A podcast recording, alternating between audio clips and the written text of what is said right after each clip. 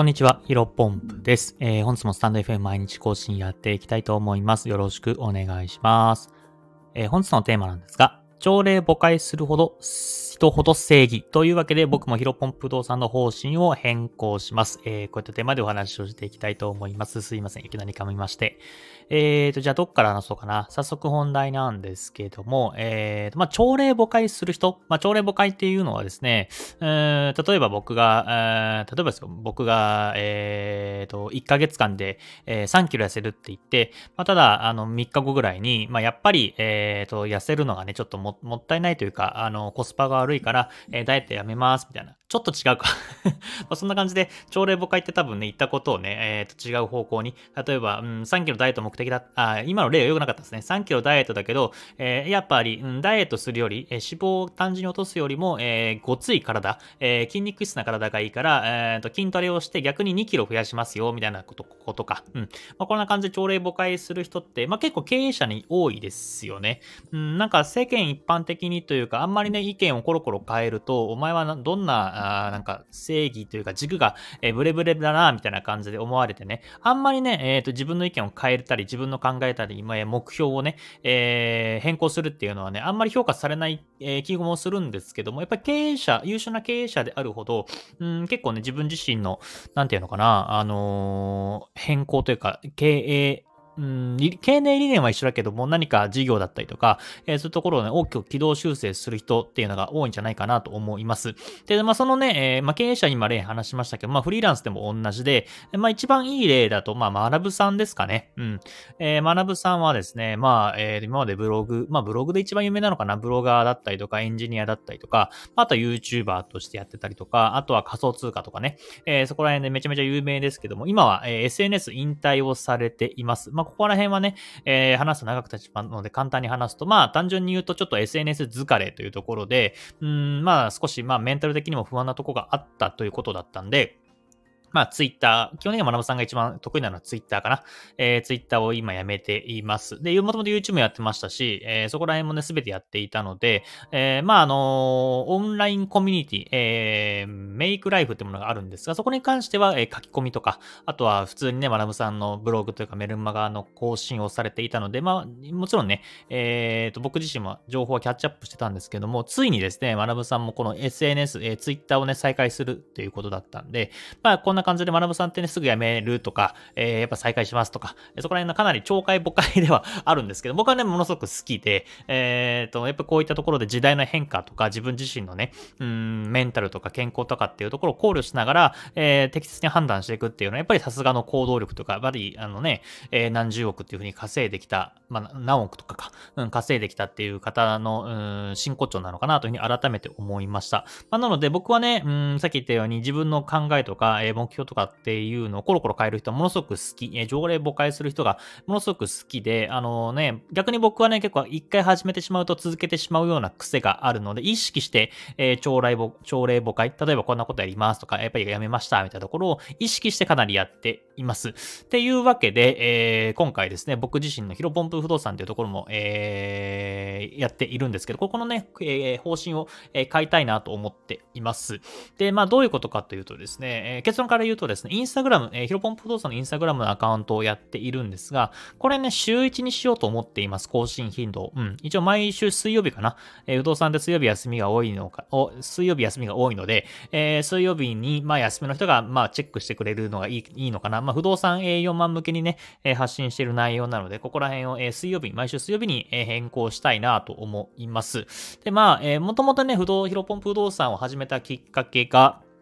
まあ、いくつかあるんですけども、まあ、不動産営業についてね、えー、情報発信したいなと思っていたし、うんと、あとは、もともとね、えー、ヒロポンプっていうウェブ系フリーランスのアカウントを2つインスタグラムね、やっているんですけど、そっちはちらがね、伸び悩んでいたので、まあ、だったら、不動産営業の方が特化しているし、まあ、濃い内容を発信できるから、ちょっと、うん、稼ぎやすいかなと思って、伸びやすいかなと思って始めたんですが、結果を開けて、蓋を開けてみるとですね、まあ、今、2、3ヶ月ぐらいかな、えー、運営して、運用していますけども、ミロポンプ、えー、ウェブ系フリーランスの方がかなり伸びてきて、おかげさまで、フォロワーさん600名を、えー、突破しております。今、ちょうど600名という形ですね。うん、なので、まあ、目標、第一目標で1000人まで残り400人という形なんですけども、逆に、えー、ヒロポップ不動産のアカウントに関しては、えー、全然伸びていない状況なので、やっぱりここら辺はね、えーと、まあもちろんね、引き続き投稿していかないと、えー、ヒロポンプあヒロポンプのウェブ系フリーランスの方もですね、まあ、投稿し始めて3ヶ月ぐらいからかな、え、伸び始めたんで、まあ、引き続きね、ヒロポンプ不動産も投稿しないと多分伸びないんだろうなというふうに思いつつも、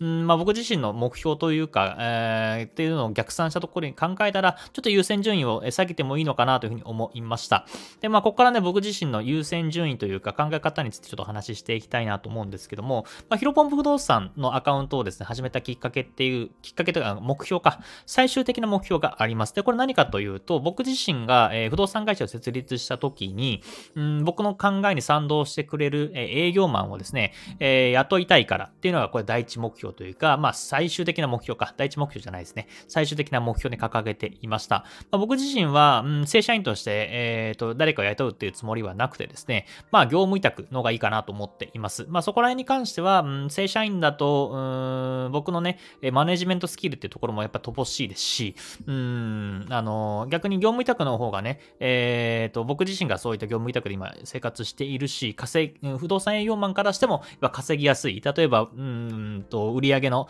70%とか80%をお渡しして、20%とか10%で僕はいいので、そんな感じで、えー、経営していくのがいいのかなと思っています。ただ、単純にね、業務委託だけだと、やっぱり、えー、価値観にね、合わなかったりすると、逆にそこはマネジメントがね、正社員の方が良かったなというふうに後悔する可能性もあったので、えー、だったら不動産のね、営業マン用のアカウントを作って、まあ、それでフォロワーが1000人、えー、多分、まあ、2000人とかね、いいけば、まあ、そのうちの、ん、どれぐらいか、まあ、5人ぐらいは、えー、僕の考えに賛同して、あ、じゃあ業務委託でやりたいです、働きたいですっていう人が見つかるかなと思って、ヒロポンプ不動産のアカウントをやりました。ただね、うん、さっきも言ったように、えー、と、僕自身のウェブ系のね、フリーランスのアカウントはかなり伸びていて、まあ多分このまま順調にいけば、例えば SNS の運用代行とか SNS のコンサルとかっていう仕事も取れるのかなというふうに思っています。で、僕の中でどちらの方が優先順位が高いか、不動産会社をやるのか、えー、そういった運用代行、SNS のコンサルとか、運用代行をやるのか、どっちがいいのかっていうと、えー、えー、前、後者の方が、SNS の方がですね、優先順位高いんですね。だったらまあ、うん、無理に不動産のね、